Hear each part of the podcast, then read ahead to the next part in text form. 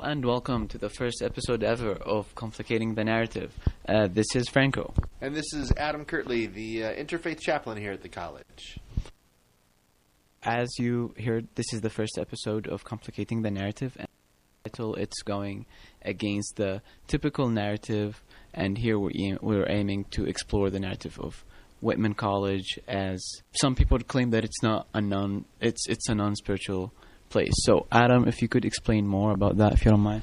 Sure, Franco, thanks. Yeah, so in, in recent years, the Princeton Review actually um, published that Whitman College was among the least religious colleges in the country, which is a is a difficult, I think, thing to measure. But what's become, I think, really important in this work is that it, it is true that there are actually a number of folks here who come from religious background or maintain religious identities.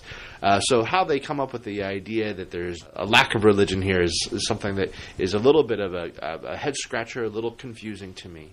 Uh, but what I think is more important is the uh, is the idea that uh, students engaging in the in the quest for, for meaning and purpose is actually very much uh, alive on our campus. So so Franco, when you suggested that you were sort of uh, interested in, in podcast work, it, it really resonated with me.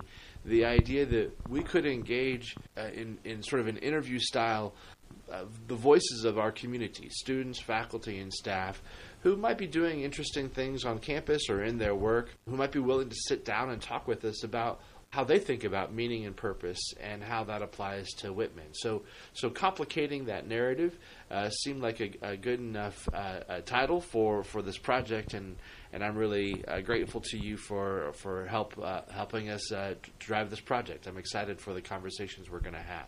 Thank you so much. And speaking of this project and looking forward to it, like, what are you like aiming to get out of this project by meeting different people in different positions on this campus? Right. I think a lot of people might be in, engaging with sort of those big questions of their lives. Who am I? How am I going to make a difference? What am I doing here? And, and not even realizing necessarily that that's that that's what they're doing. And I think that there's value in in pausing a little bit and sort of looking through the lens of meaning making, look and just pausing and, and being intentional about the fact that I'm giving a little bit of time to draw connections between maybe what's happening in my classes, what's happening in my social life, what's happening in my campus job. And uh, if we don't if we don't pause to do that every once in a while, it can sort of wash over us, and we're not really aware of it. So so I guess my hope is that the podcast can be uh, a moment where we can, by hearing other voices, reflect on, on meaning and purpose. It, it might inform um, our journeys as well. So, does that mean only the students from religious background, or that means the majority of campus can listen to it? The statistics actually show that something like uh, a third of our students, some sort of religion. Now, whether or not they're engaged with that on campus, of course, it's been hard. We've not really had a functional sacred space on campus, uh, those kinds of things. And the Pacific Northwest is one of the least religious places in the country.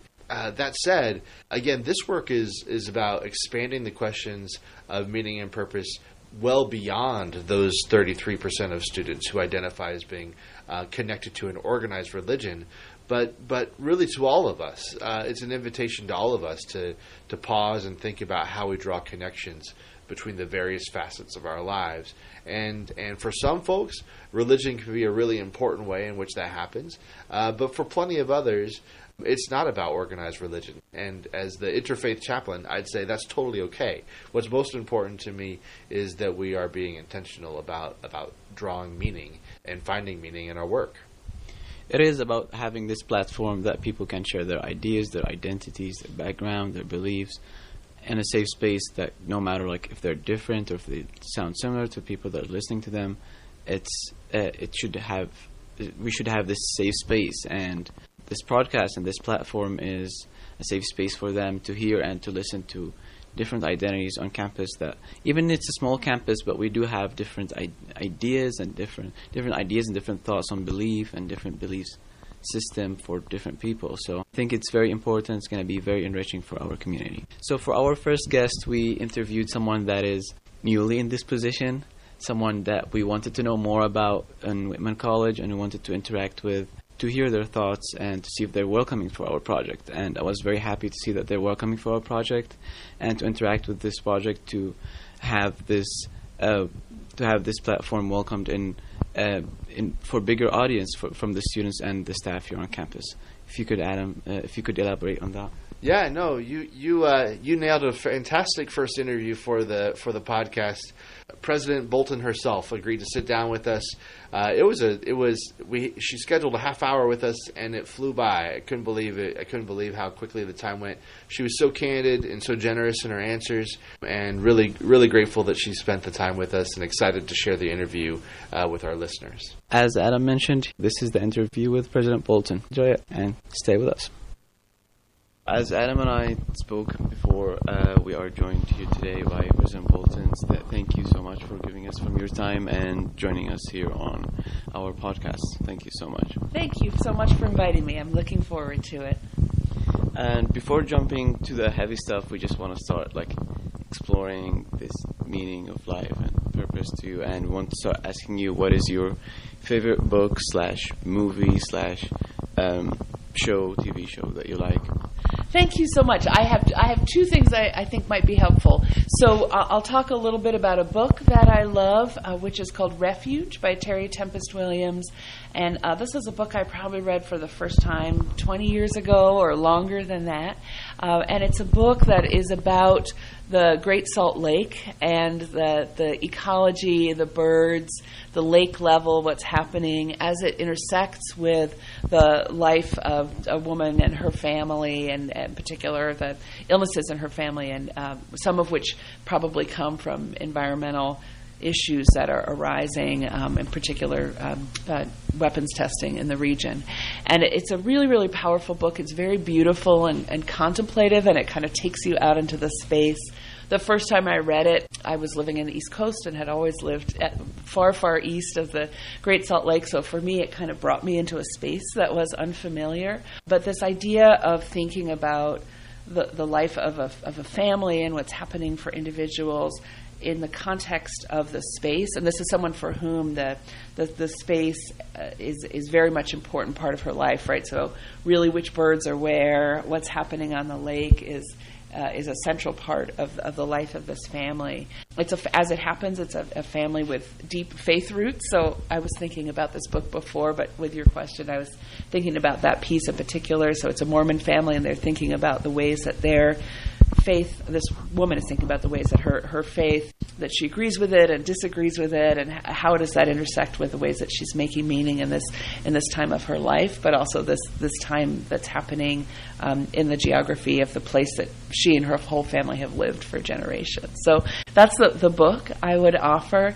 For films, I think that one of my favorite films in the last few years is Hidden Figures. I don't know if either of you saw this yeah, film. Yeah, I love that. Uh, yeah, it's a it's a great it's a great film. It's it's built from a book by Margot Lee Shetterly, which is about black women mathematicians who became part of the programs at NASA that were sending flights off uh, for the very first time. Right, it's these really really important discoveries that were moving at NASA, and and these women, and it talks about kind of the history of their educational opportunities, which were extremely constrained.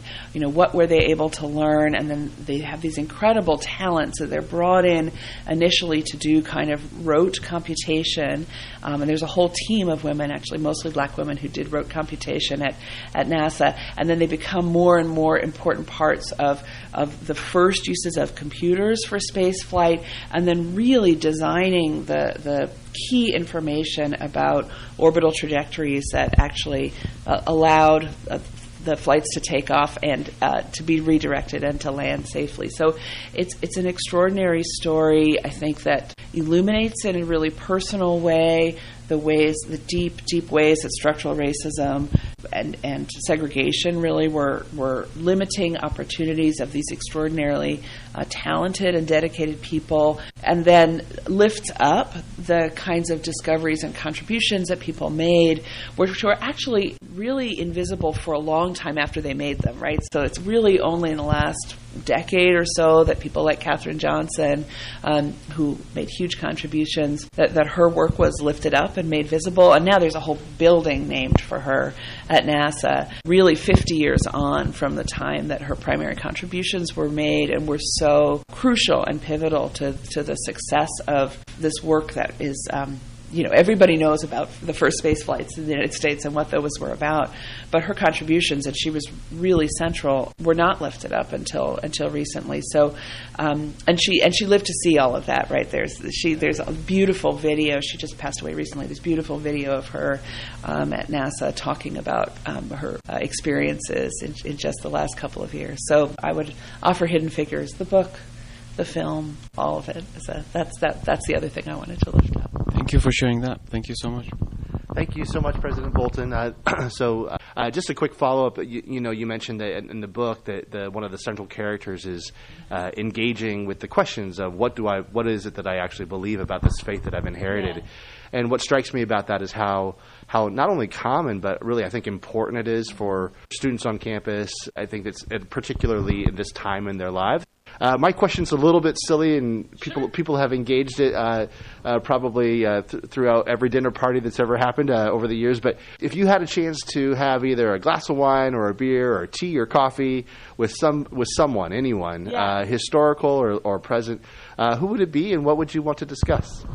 Yeah, so so, and I appreciated you sharing this question in advance because there are many, many answers. Um, but but I think that I, I land with President Obama for a lot of reasons. Uh, he, he, is so thoughtful and principled, and uh, clearly took leadership on in a particular way. You know, there, I, I really enjoyed watching the ways that, that he led and communicated, the ways that he thought about the role of his family in his life as a leader, the ways that he brought people around him who would agree and disagree, right, at which you know good leaders do, but also just the way he really enjoyed other people. You know, if you go back and watch some of that early video when he's bringing Lin Manuel Miranda to the White House early on, right before Hamilton is a thing, and saying, you know, this is something that should be happening in the White House, and and and you can see how delighted he is by having these incredibly talented people. You know, he would bring scientists just to dinner, just to talk, right? Like, help me understand this really interesting question. And and you could see the way that his kind of intellectual energy and curiosity drove the ways that he led well and thought about trying to advance uh, things in the United States and, and engage with challenging problems. So there's something about the intersection of kind of really seriousness of purpose with huge joy in uh, in the arts, in music, in uh, intellectual life, and and then a kind of uh, you know thoughtful discipline about just trying to do good work that I find just endlessly interesting and, and you know there's so many lessons that I know that I could take. Not that I have that kind of intellect or skill but, but you know that you can learn something from from a conversation like that. So I think I would ask questions like when you brought people around you to, to work on something really hard what, what, what were the first things that you thought about to make that go well? You know how did you decide whose ideas you needed to to hear in that world where you're trying to you know take care of the whole country and in some ways the, the world more broadly. Uh, how, how did you prioritize what you were going to work on first? You know, who's, who helped you change your mind? All those kinds of questions. And, and then, you know, how did you keep that great connection with your family and, and keep that all vibrant um, so beautifully over time? So there's lots of things that I would ask. Depends how long he would put up with me. Usually I drink coffee. That's my preferred, that's my preferred indulgence. But uh, whatever he was interested in would be totally fine by me. Thank you for sharing that. Yeah. Thank you for it. And you know, with every figure that we look up to or we learn from, and their approach to life, there's there this fear and hope. And I would ask you, what is your fear and what is your hope? Yeah, I think my fear and my hope are very closely intersected. So the things that I worry about are, you know, how challenging the circumstances are in the world right now, uh, pandemics, global climate crisis, um, all kinds of political upheaval. and those things are deeply interrelated, right? They're deeply interrelated. In particular, the kinds of political upheaval that we see and the kinds of divisiveness, the, the, the space where people have more and more difficulty coming into community. That's one of the things that I worry about the most. So, so certainly the kind of material conditions are, are things that I worry about.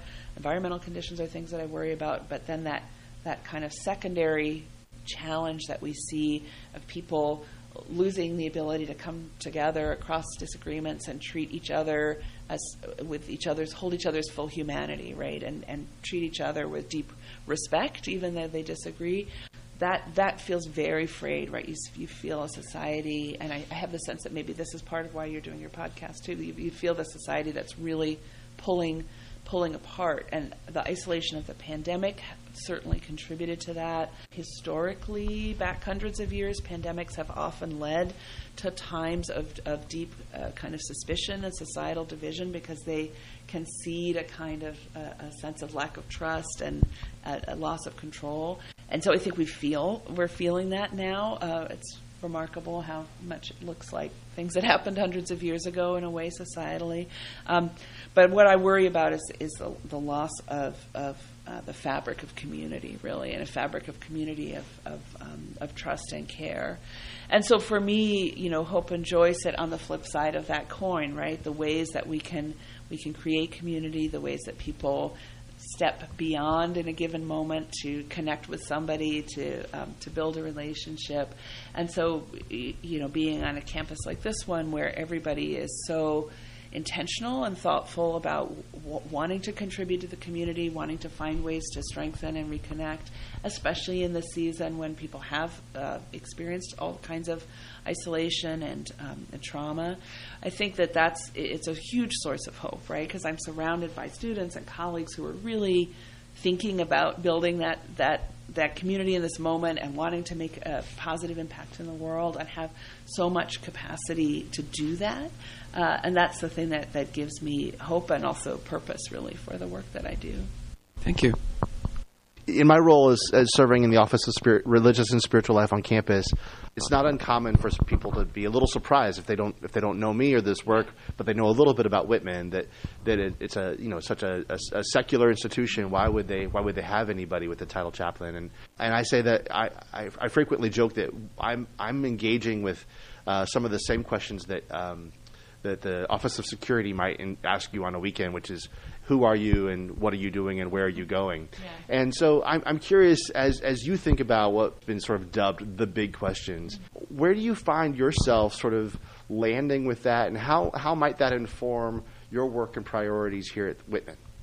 Yeah, absolutely. I'll just start by saying every campus needs a chaplain. Every person needs a chaplain. I mean, I, I do think the chaplaincy is so important because – what we're all doing here, but especially what students are doing at this moment in their lives, is making meaning, right? And especially in this moment of history that students are living through now, these questions of what do I, you know, who am I and what do I have to contribute? What do I want to do? What's happening in the world? What's my place in that? How do I choose a direction, right? What does it mean to choose a direction and the place? You know, all of these students are incredible. They could contribute in so many places. How are people discerning vocation, right? And voc- I think vocation is an interesting word because it has a historically a religious slant, but it really is the way that I think of that what students are choosing, right? Like where do I want to take my life that so that I'll have a life that is right for me and I'll be able to contribute to things that matter and make the impact I want to make. So I think I, I actually can't imagine having a college without a chaplaincy uh, because because we need all of the different lenses to make uh, find answers for ourselves to those questions and that part of that is being together in moments of celebration and moments of grief and, and finding ways to, to connect through those so i'll just say uh, even though my own uh, faith traditions are kind of uh, ragged in various ways, um, I, I, can't imagine being on a college without a chaplain. So I'll, I'll start That's there. Um, but but it's super important from my perspective, and it's a deep it's a deep uh, you know we talk a lot about. Um, you know, kind of cu- cultural wealth and cultural pluralism, and the ways that um, that we learn from one another, right? And and faith traditions are such a deep part of culture, regardless of what one's individual personal beliefs are. Faith traditions are a huge part of cultures, and so if we're bringing together students from many identities, many nationalities, many spaces, I think that holding the fact that there are students of many faith traditions and many personal beliefs is a hugely important part of the ways that we, we learn together and, and make meaning. So I think that's that's also really really crucial for a lot of reasons. Uh, my own faith traditions are, uh, like I said, kind of complicated, but but the probably most nearby piece of them is that when I was in high school well, middle school, um, I started to go to Quaker meetings with um, with a fam- family friends, and uh, you know I don't know how much you know about uh, about Quaker practice, but that's a that's a practice that's based in silence and uh, and reflection. I found that to be a really powerful practice, really from the from the first few times I went uh, to do it when I was I don't can't even remember 11, 10 or 11 or 12, um, to sit in community with others uh, in reflection. You know, you think about that idea that you're seeking guidance, so it's not exactly meditation practice. There's not a sort of ritual aspect to it, but it is meditative, I think, for many people, and it's a long silence, right? So one of the things that um, my chaplain friends and colleagues have always laughed about with me is that, you know, for me, a moment of silence is is mo- longer than most people think, right? So uh, so because I'm used to practices where people sit in silence for an hour or so, and so people say, "Well, we'll have a moment of silence." Ding! Yeah. And you're like, that was not a moment of silence. Like I didn't know. Any, you know, in, in the Quaker practice, people talk about kind of centering down. You know, it takes a minute from when you sit down and the room gets silent for you actually to uh, begin to be able to think, and and also particularly to listen. You're trying to um, listen for for guidance from God, from Spirit, from each other. That takes time, right? So so uh, so at, at at Williams, my, my friend Chaplain Rick Spalding is a Presbyterian. He used to always say, like, I'm going to try to make it a longer silence for you, Sarah, but I don't know how long people are going to be able to hang on, right? We're not with you. Yeah, we'll, we'll go for a minute because that's going to seem really long. I was like, no, we're good, right? Those are different cultural practices. That's not a problem. Um, but, you know, Quaker practice also really holds the idea that, that God is in everyone. So there's not, there's not a pastor or, or a leader at the front of the room. You sit in silence in uh, in a circle or a square, probably a square because they're wooden benches, so you know hard to make them in a circle. But anyway, but you sit uh, collectively together, and then if someone feels moved to speak, they stand and speak, and they sit they sit down. And there's actually an intentional practice that you're not supposed to just kind of get into a conversation. Like, so if someone stands and speaks, you're supposed to let that land in the space and not stand up and be like, I disagree with you, or, oh yeah, I think that too. But to really let that let that sit in the space and then you know people speak as they're called and so you know over the course of an hour it might be that nobody speaks it might be that one person speaks it might be that several people speak and that you just you don't know when you go in the room whether you're going to say anything or whether anybody else is going to say anything either and i think that practice and that deep principle that everybody has access to wisdom everybody has access to truth and that our that, that the job of coming together is both to pay attention to where we're guided individually, but also to pay attention to one another and the truths that other people have to share.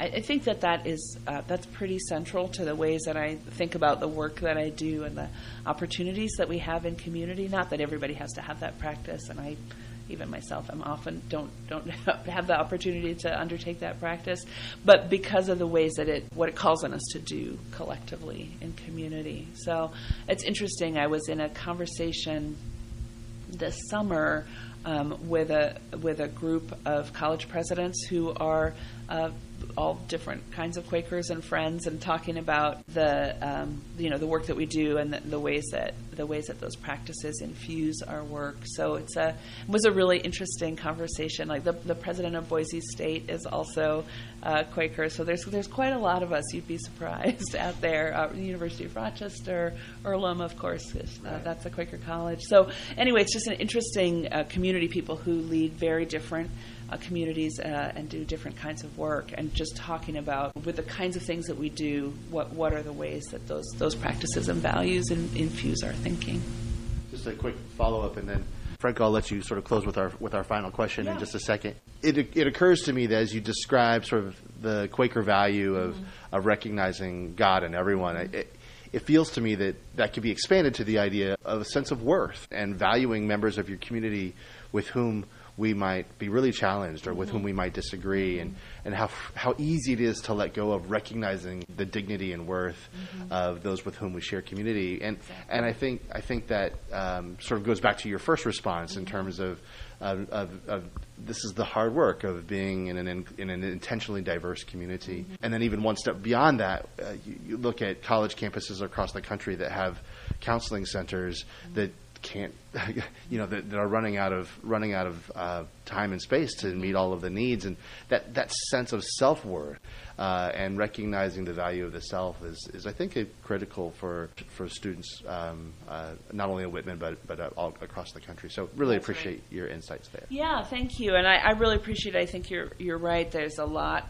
that's that's rooted in this idea of the dignity and worth of every person, and also the voice of every person. Right. I think that that's the, also the bridge. Right. So it's the dignity and worth of each individual in the community, and also the value of the voice and creating the space for each person to say the thing that they're called to say in that moment. And I think that's not something that we always create space for in our daily busyness, where you're like at a meeting and you've got 14 things on the agenda and you're going to power through them.